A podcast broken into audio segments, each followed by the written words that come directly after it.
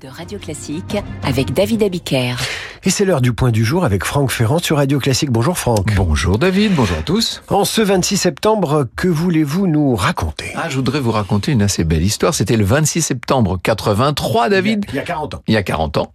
Et ce jour-là, dans une salle de commandement en URSS, un certain Stanislav Petrov, un officier de l'armée soviétique, est euh, confronté à une situation incroyable qui pourrait changer le cours de l'histoire.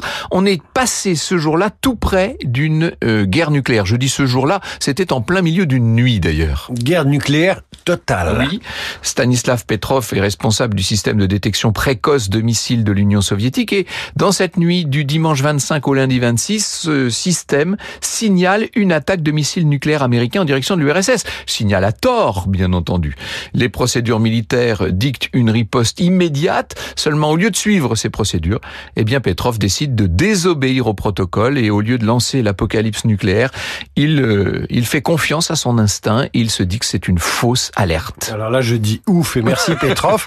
Alors, quelles ont été les réactions immédiates à sa décision de ne pas suivre les protocoles? On en rigole comme ça, mais Ben enfin, oui, quand même. Ça n'était peut-être pas si drôle que ça. D'ailleurs, rappelez-vous, à l'époque, en 83, on croyait hein, à la guerre atomique. Les supérieurs de Stanislav Petrov ont choisi de l'écouter. L'alerte n'a pas été prise au sérieux.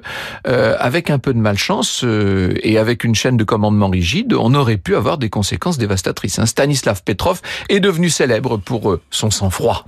Bien, s'il nous écoute, ce qui m'étonnerait, je dis merci Petrov et merci Franck Ferrand qu'on retrouve, qu'on retrouve à 9h05. Franck Ferrand pour...